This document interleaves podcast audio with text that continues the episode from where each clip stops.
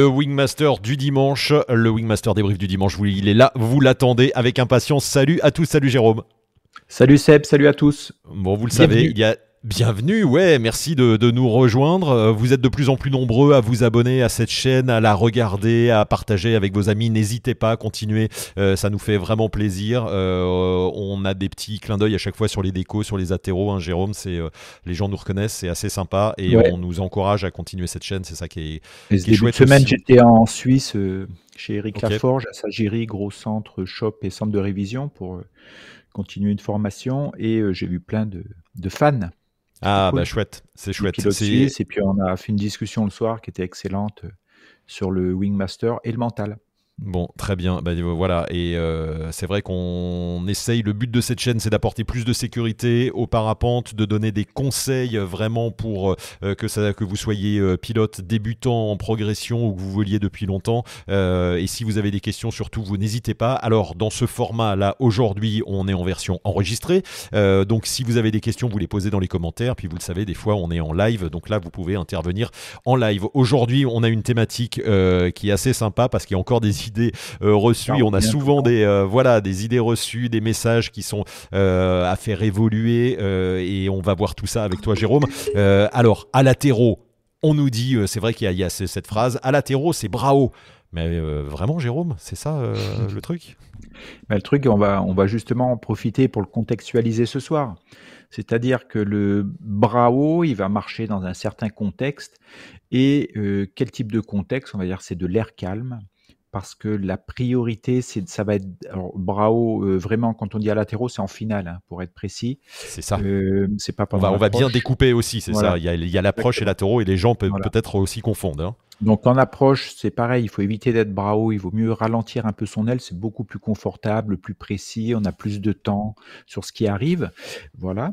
Par contre, après, quand on est en finale, on va passer sur un autre mode de priorité qui va être si l'air est calme sur le terrain d'atterrissage, euh, avec un terrain d'atterrissage assez grand, on va plutôt euh, mettre la priorité à euh, emmagasiner de la vitesse pour avoir un arrondi, c'est-à-dire une ressource imposée très doux.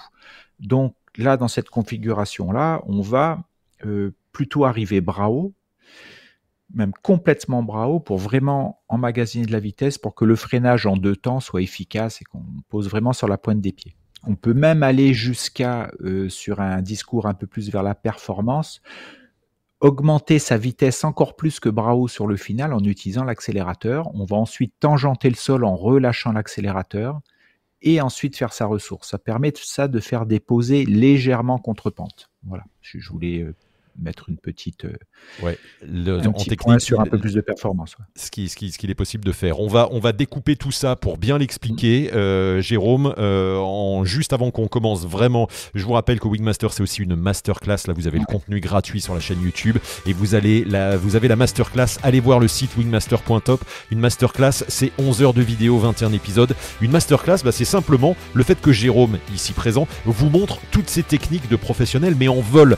Donc là vous avez que de l'image, c'est que de la vidéo. 11 heures de vidéo enregistrées avec 8 euh, caméras en vol parfois. Euh, c'était, ça tourné à La Réunion pendant plus d'un an. Il y a eu un an de montage. Il y a vraiment plein d'infos, plein de choses hyper intéressantes. Et on nous l'a encore dit récemment. Il y a même des pros euh, et d'ailleurs d'un magazine dont, vous, dont on vous parlera prochainement qui ont regardé cette masterclass et qui nous ont dit qu'ils avaient encore appris des choses. Hein, Jérôme, on, on, apprend toujours à revoir, à voir et à revoir des techniques qu'on a peut-être oubliées. Hein ça, et puis c'est bien de revoir, et là, comme c'est en détail, le, le, montage, les images et tout sont précises pour voir des choses précises. Donc peut-être que des choses apparaissent, on, vient, on percute sur un truc qui était un peu flou, même en tant que pilote déjà, euh, déjà expérimenté. Hein. Donc c'est ça un peu l'intérêt, c'est de mettre le maximum de détails, on va dire, euh, de détails argumentés pour euh, avoir une, un visuel très précis sur ce qu'il y a à faire, et sur plein de points différents. C'est ça, puis il y a 8 caméras, ça permet de voir effectivement les mains, les placements des jambes, mm. le, le, corps, etc.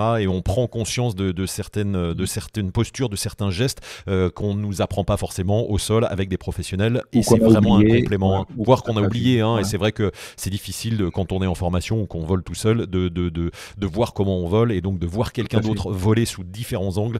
Ça permet de se dire, tiens, effectivement, dans, cette, dans ce moment-là, il fait comme ça. Euh, et en plus, c'est fait par un pro. Donc c'est pas des cours C'est vraiment des, des, façons de voler, une façon de voler par Jérôme euh, qu'il vous recommande. Donc allez voir sur le site wingmaster.top, vous avez toutes les infos, un chapitre offert. Euh, voilà, vous pouvez découvrir ça avant d'investir. De, C'est un investissement à vie et ça coûte vraiment pas cher. Donc allez-y, vous avez tout, tout ça sur le site. Euh, Jérôme, donc revenons à, à nos moutons. Mmh. Et justement, ça fait partie aussi de, la masterclass, mais là on va pouvoir préciser encore, encore plus.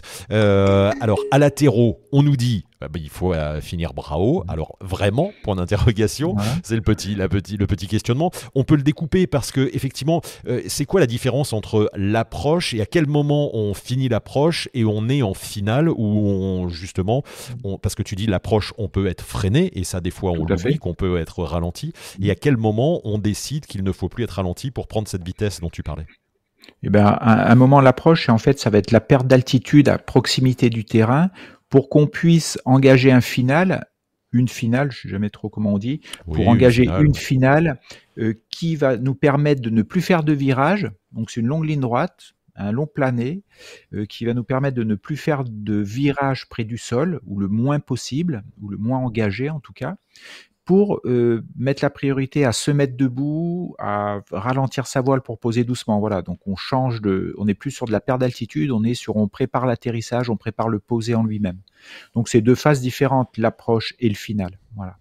Donc, là, ce soir, c'est vraiment euh, du final. Le final, le final, c'est vraiment on, la dernière ligne droite à quelques mètres du sol. C'est difficile de déterminer quand, mais c'est la dernière ligne droite avant de se poser. Généralement, il n'y a pas de, virage euh, en finale, Jérôme. On essaye de pas, on peut en faire. Après, euh, sur un discours, on va dire plus technique, de plan B, etc. On peut faire des virages près du sol. Il ne faut pas qu'ils soient engagés, c'est tout. Mais là, on va partir sur juste une finale okay. bras au cou. Euh, une finale euh, en ligne droite. En ligne droite, une finale en ligne droite. Le, on entend souvent, et c'est vrai qu'on moi je l'ai entendu hein, par des instructeurs, oulala, là là, il faut surtout pas mm. freiner euh, à latéraux en finale parce qu'on peut décrocher. C'est, est-ce que c'est vrai? Est-ce que c'est une idée reçue? Alors, avec une voile de loisir, hein, il faut que je mette le contexte matériel. pour décrocher en finale, pendant la finale, il faudra vraiment freiner beaucoup. C'est comme décrocher en l'air. Il n'y a pas vraiment de raison de décrocher. Euh, ensuite, si on parle de décrochage, l'idéal serait presque au moment où les pieds touchent le sol, au moment où on, pose, là oui, on pourrait aller au décrochage. On peut aller au décrochage, c'est-à-dire que on arrive en bout de freinage complet et l'aile, au moment où on pose les pieds, tombe derrière nous. Elle décroche en fait. Ça, c'est possible. Ensuite, il y a c'est pour ça qu'il faut bien préciser les termes. On peut aussi dire attention de ne pas décrocher en finale parce qu'on est trop lent trop freiné dans une aérologie qui n'est pas adaptée à trop de freinage. Ça veut dire avec du vent, par exemple. à l'occurrence, s'il y a du vent, parce que s'il y a du vent sur un atterrissage, donc là on n'est plus du tout en air calme, s'il y a du vent en atterrissage, il y a un risque potentiel, mais c'est pas sûr du tout, hein, on ne le sait pas, de gradient, c'est-à-dire que la voile, à un moment, quand elle va rentrer dans un vent moins fort, à proximité du sol, la voile va tendance, pour se rééquilibrer aérodynamiquement, à descendre verticalement. Si on rentre dans ce gradient bas, en fait, en hauteur, on va toucher verticalement le sol, plus ou moins fort. On n'a pas grand-chose à faire. On va subir le gradient. Si on rentre dans un gradient, donc un changement de vent un petit peu plus haut, en hauteur, la voile va s'enfoncer, mais après, comme on a un petit peu de hauteur, ça va planer un peu plus, vu qu'il y a moins de vent près du sol à cause des frottements.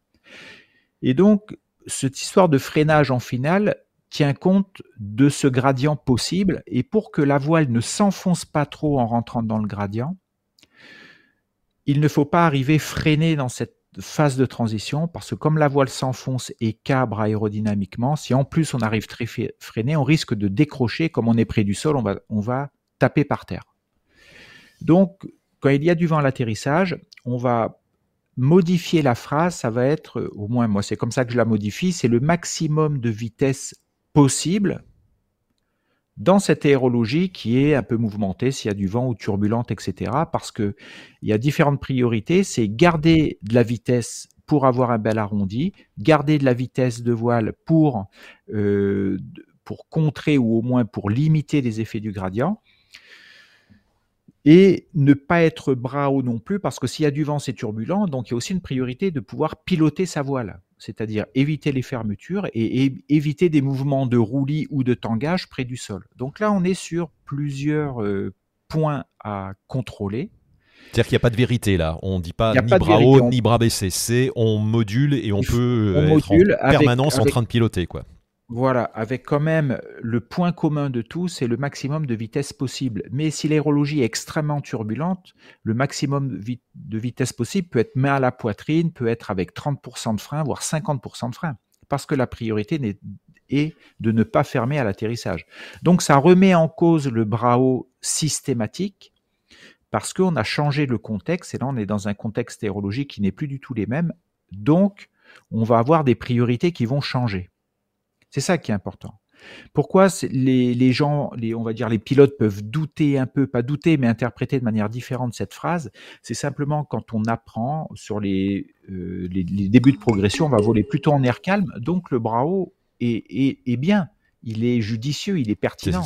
Au, début de la, formation, c'est ça, c'est bravo. Hein. il faut rester là-dessus, mais il faut faire évoluer cette phrase. Parce qu'en plus, on a des voiles très euh, confortables, très autodémerdantes, etc. Et plus on va progresser, on va arriver dans des aérologies plus fortes en bas, et on va avoir peut-être des voiles un peu plus performantes. Donc le bras haut plein pot, euh, en, air turbulent ou pas, c'est peut-être pas très pertinent. Quoi. Voilà. Donc ça permet de, euh, de, de, préciser cette histoire de haut. Quoi. Donc il y, y a, un contexte, euh, effectivement. Oui, contexte aérologique contexte aérologique, il y a le fait qu'il faut piloter sa voile, le fait qu'il faut aller euh, se poser. Donc on, c'est un ressenti, j'allais dire Jérôme. Il n'y a pas de vérité. C'est vrai que c'est, on arrive à une phase et c'est peut-être là que fait l'expérience du, du, du, pilote. C'est, euh, c'est un, un, ressenti et un nombre de, de d'athéros différents qui permet de savoir ce que l'on va faire. C'est ça, la, Voilà, c'est ça qui est difficile. On, tu peux pas donner une recette en disant c'est comme ça qu'il faut faire pour tel type d'atterrissage avec tel type de vent une, recette peut être donnée en vol moteur. On dirait euh, ici, tu arrives euh, à telle vitesse, à telle hauteur, avec tel angle de planée, et tu vas afficher euh, au niveau de ton tableau de bord, en fait, et ça, et le moteur va se démerder pour avoir ce truc-là, avoir le résultat, en fait. Alors que nous, comme on n'a pas de moteur, on est en permanence en train de s'adapter. Donc c'est sûr que si on n'a pas du tout d'expérience et qu'on arrive euh, si on a peu d'expérience de vol et qu'on arrive dans des aérologies mouvementées à l'atterrissage, donc là, il va y avoir un décalage entre ce qu'on sait faire, c'est-à-dire être bras haut en finale, et le, type de pilotage qu'il faudrait en fait. Voilà. Donc globalement, ça se passe bien, mais il, il faut qu'on s'aperçoive qu'à un moment, ce c'est pas judicieux ou c'est pas le plus adapté en fait. Quelle est la priorité, Jérôme euh, Quel est l'ordre de priorité quand tu atterris? Qu'est-ce qu'on doit euh, et comment tu imagines, toi, prioriser, euh, mettre en priorité? Est-ce que c'est le cap, c'est sa pente de descente, c'est sa vitesse? Qu'est-ce que et comment tu, tu, tu gères ça? Eh ben c'est pareil, ça va être une histoire de la priorité vient d'un facteur au départ qui est quels sont les risques en fait. S'il y a beaucoup de vent en bas et que c'est très turbulent, on va, les risques, c'est d'avoir une fermeture, donc on va prioriser la non-fermeture. Donc on va prioriser l'atterrissage, quitte à ce qu'on ne pose pas tout à fait au, au, même endroit, au bon endroit ou à l'endroit qu'on voulait. Donc ça, ça veut, dire, euh, ça veut dire en freinant. Oui, ça veut dire en freinant, mais pas, pas d'une position euh, statique. Hein. C'est ça aussi qu'il faut rajouter. C'est quand on dit piloter une voile, c'est pas mettre les mains au niveau de la poitrine et rester bloqué. C'est pouvoir piloter exactement le même pilotage qu'on peut faire euh, en l'air euh, dans de l'aérologie turbulente. Donc on continue à piloter jusqu'à latéraux et tant pis si, on dépasse. Voilà, mais avec une notion de, il faut quand même de la vitesse. Voilà, il y a cette notion-là parce qu'on pense aussi à l'atterrissage, au, au poser en lui-même.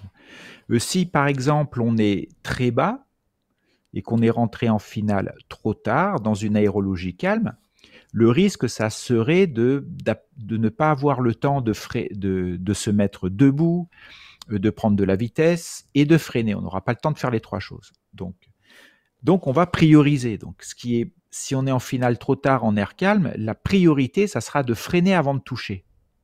Ça ne sera pas de se mettre debout avant de freiner, par exemple. Donc, on peut, par exemple, chanter le fait d'être debout si on s'y prend trop tard, parce que la priorité reviendra toujours à freiner avant de toucher. Si on a le temps, on se mettra debout avant, et sinon encore le temps, en air calme, on aura le temps de se mettre bras haut pour emmagasiner de la vitesse. Donc si on n'a pas le temps, ça veut dire on se pose sur les fesses, freiner, et, au moins on est posé. Au moins on est posé. Exactement, et, on, est posé à, vitesse la plus lente possible. C'est ça la priorité. Enfin, c'est ça l'idée. C'est toujours la vitesse la plus lente possible pour se poser. Hein. C'est quand même euh, la, dangerosité, elle est là. Hein. Si on pose à, 25 km/h, on se fait mal. Hein. Dans de, l'obstacle, on peut se faire mal. Voilà.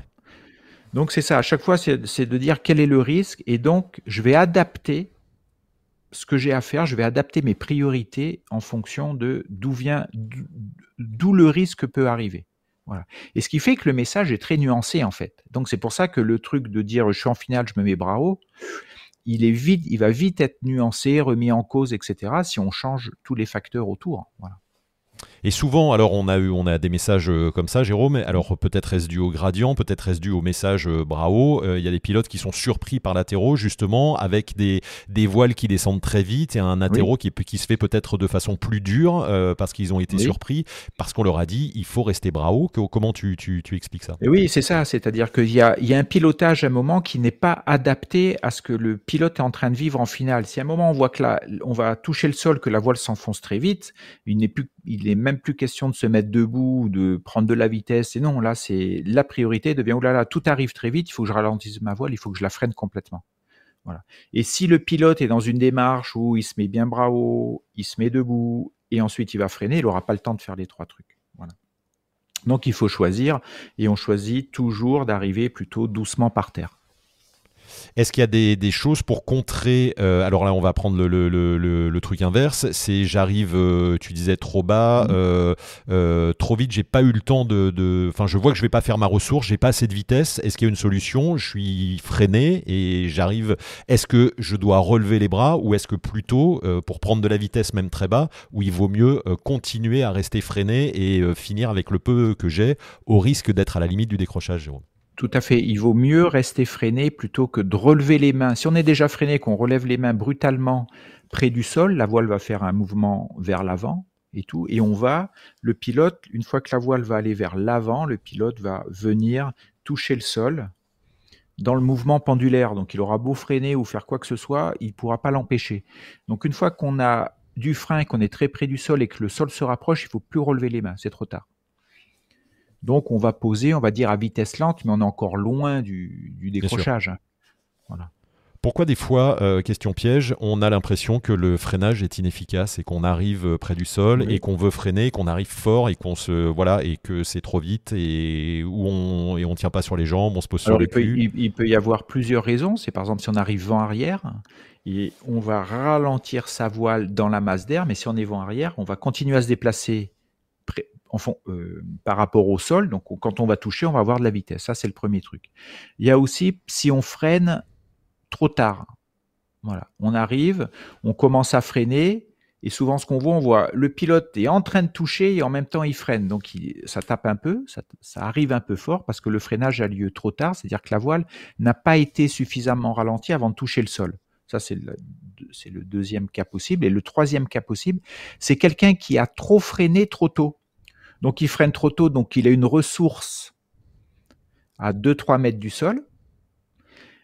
Et derrière, la voile, en fait, elle s'arrête un peu sans ce mouvement de ressource et ensuite elle va replonger pour prendre de la vitesse. Là, on a beau freiner, comme on a, on a créé un mouvement pendulaire, on va toucher dans le pendule.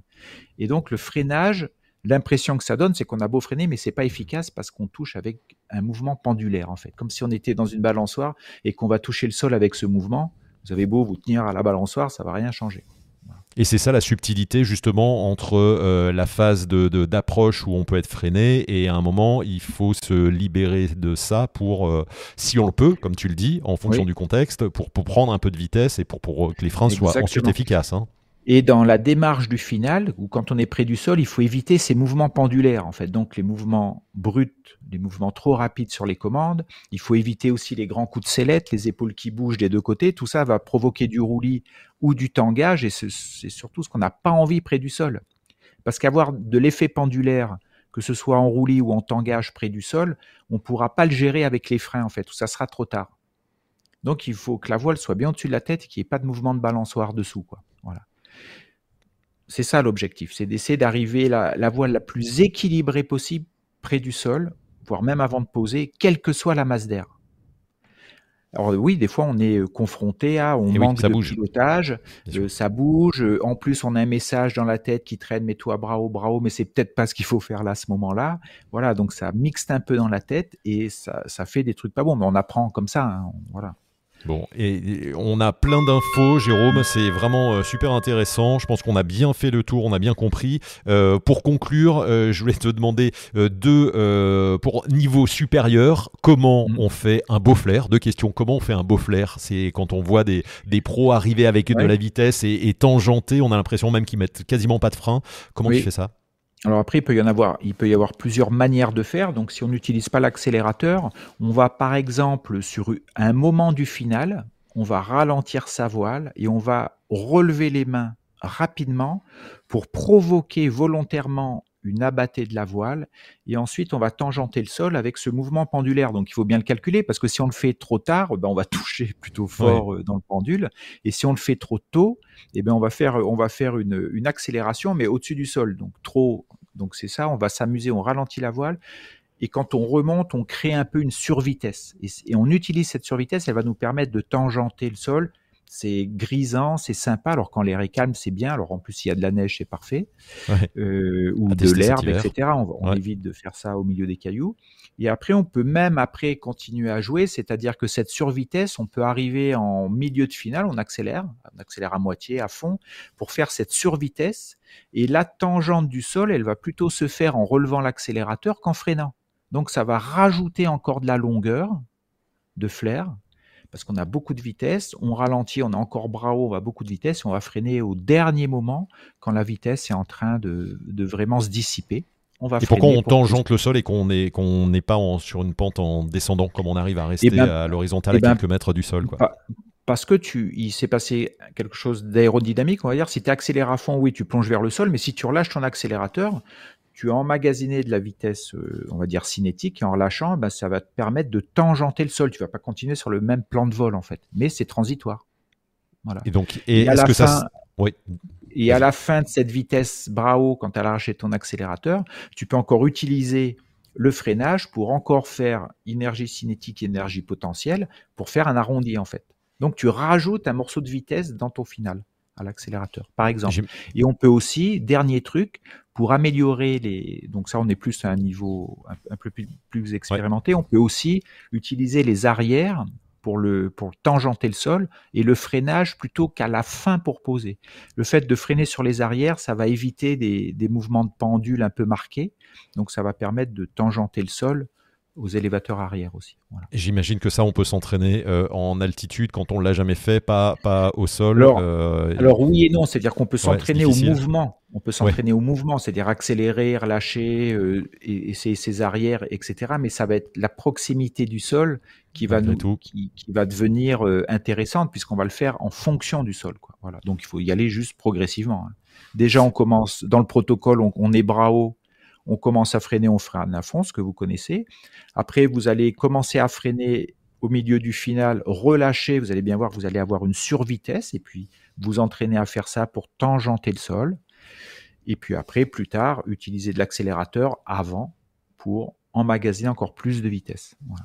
Bon, à faire avec précaution et attention. Euh, on peut utiliser euh, la, le, le- le parapente qui s'appelle Moustache de Jean-Baptiste Chandelier, Oui. qui est fait pour ça. Alors ça, hein, c'est qui- encore autre chose. C'est encore Ouais. autre chose parce que justement, lui, il travaille que sur les arrières et peu sur les freins. Ou les freins, c'est comme un kite. Donc, euh, avec la moustache, je l'ai jamais essayé, mais quand on relève les mains, ça plonge énormément. Il y a une grosse prise de vitesse. Donc, c'est pas du tout le même pilotage qu'un parapente où il y a des spécificités. Quoi. Voilà. Bien sûr, et les images sont belles à voir. En tout cas, Ouais. vous pouvez voir ça sur les, sur les différents euh, réseaux sociaux. Euh, merci Jérôme. Dernière question. Euh, Oui. Latéraux euh, 3-6, là, quand on te voit euh, Oui. complètement sur le côté, et je, t'ai- je t'ai vu le faire quelques fois, quasiment toucher l'aile et faire un tour et, et arriver. euh, comment, comment tu fais ça? Bien. Mais j'essaye de le faire bien des fois. euh, quand, quand tu me vois, c'est que ça marche, et puis des Ouais, fois, c'est suis ça. dans mon coin, ça marche pas bien. Ça demande de la le, vitesse, le poser en 3-6. Ouais. Alors le but, c'est d'avoir une grosse inclinaison de la voile, mais pas un fort taux de chute. Donc en général, quand on fait des 3-6 avec une voile de loisir, hein, pas avec des voiles de voltige, elles qui sont toutes petites et qui- où le taux de chute est important, euh, c'est justement de partir sur deux, trois tours maximum et plutôt faire deux tours rapides Et sur le troisième tour, en fait, on va dissiper son énergie sur le troisième tour et c'est celui qui est près du sol. Donc une question de d'engagement, ça c'est sûr. Il faut il faut plutôt engager. Il faut plutôt regarder le stabilo de la voile qui est près du sol, pas s'inquiéter, pas de mouvement brusque.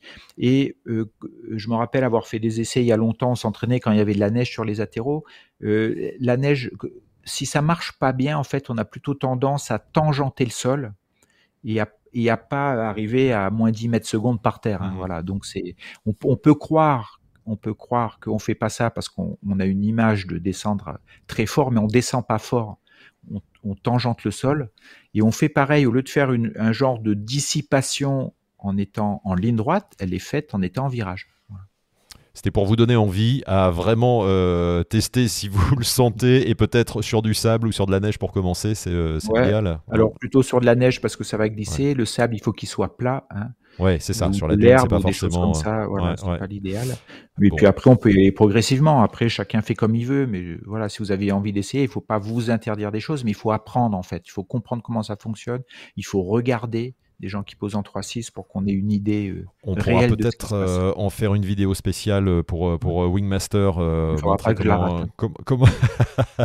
non, ça serait dommage. Merci en tout cas de nous avoir suivis pour, pour, et merci Jérôme à toi pour tous ces bons conseils sur les bras hauts et sur bien comprendre ce que ça veut dire et les messages qui sont derrière et surtout ne restez pas ancrés sur des messages que vous avez peut-être eu il y a des années. revoyez aussi ce que ça veut dire en en parlant, en regardant Wingmaster et n'hésitez pas à poser vos questions aussi à des pros et puis même à Jérôme ici dans les commentaires si vous avez encore des questions sur ce sujet. Merci Jérôme, on se retrouve très vite euh, pour euh, un prochain thème. À très vite, merci et puis euh, couvrez-vous. Hein. vous avez vu ça, il fait froid. Ouais. Allez, ciao.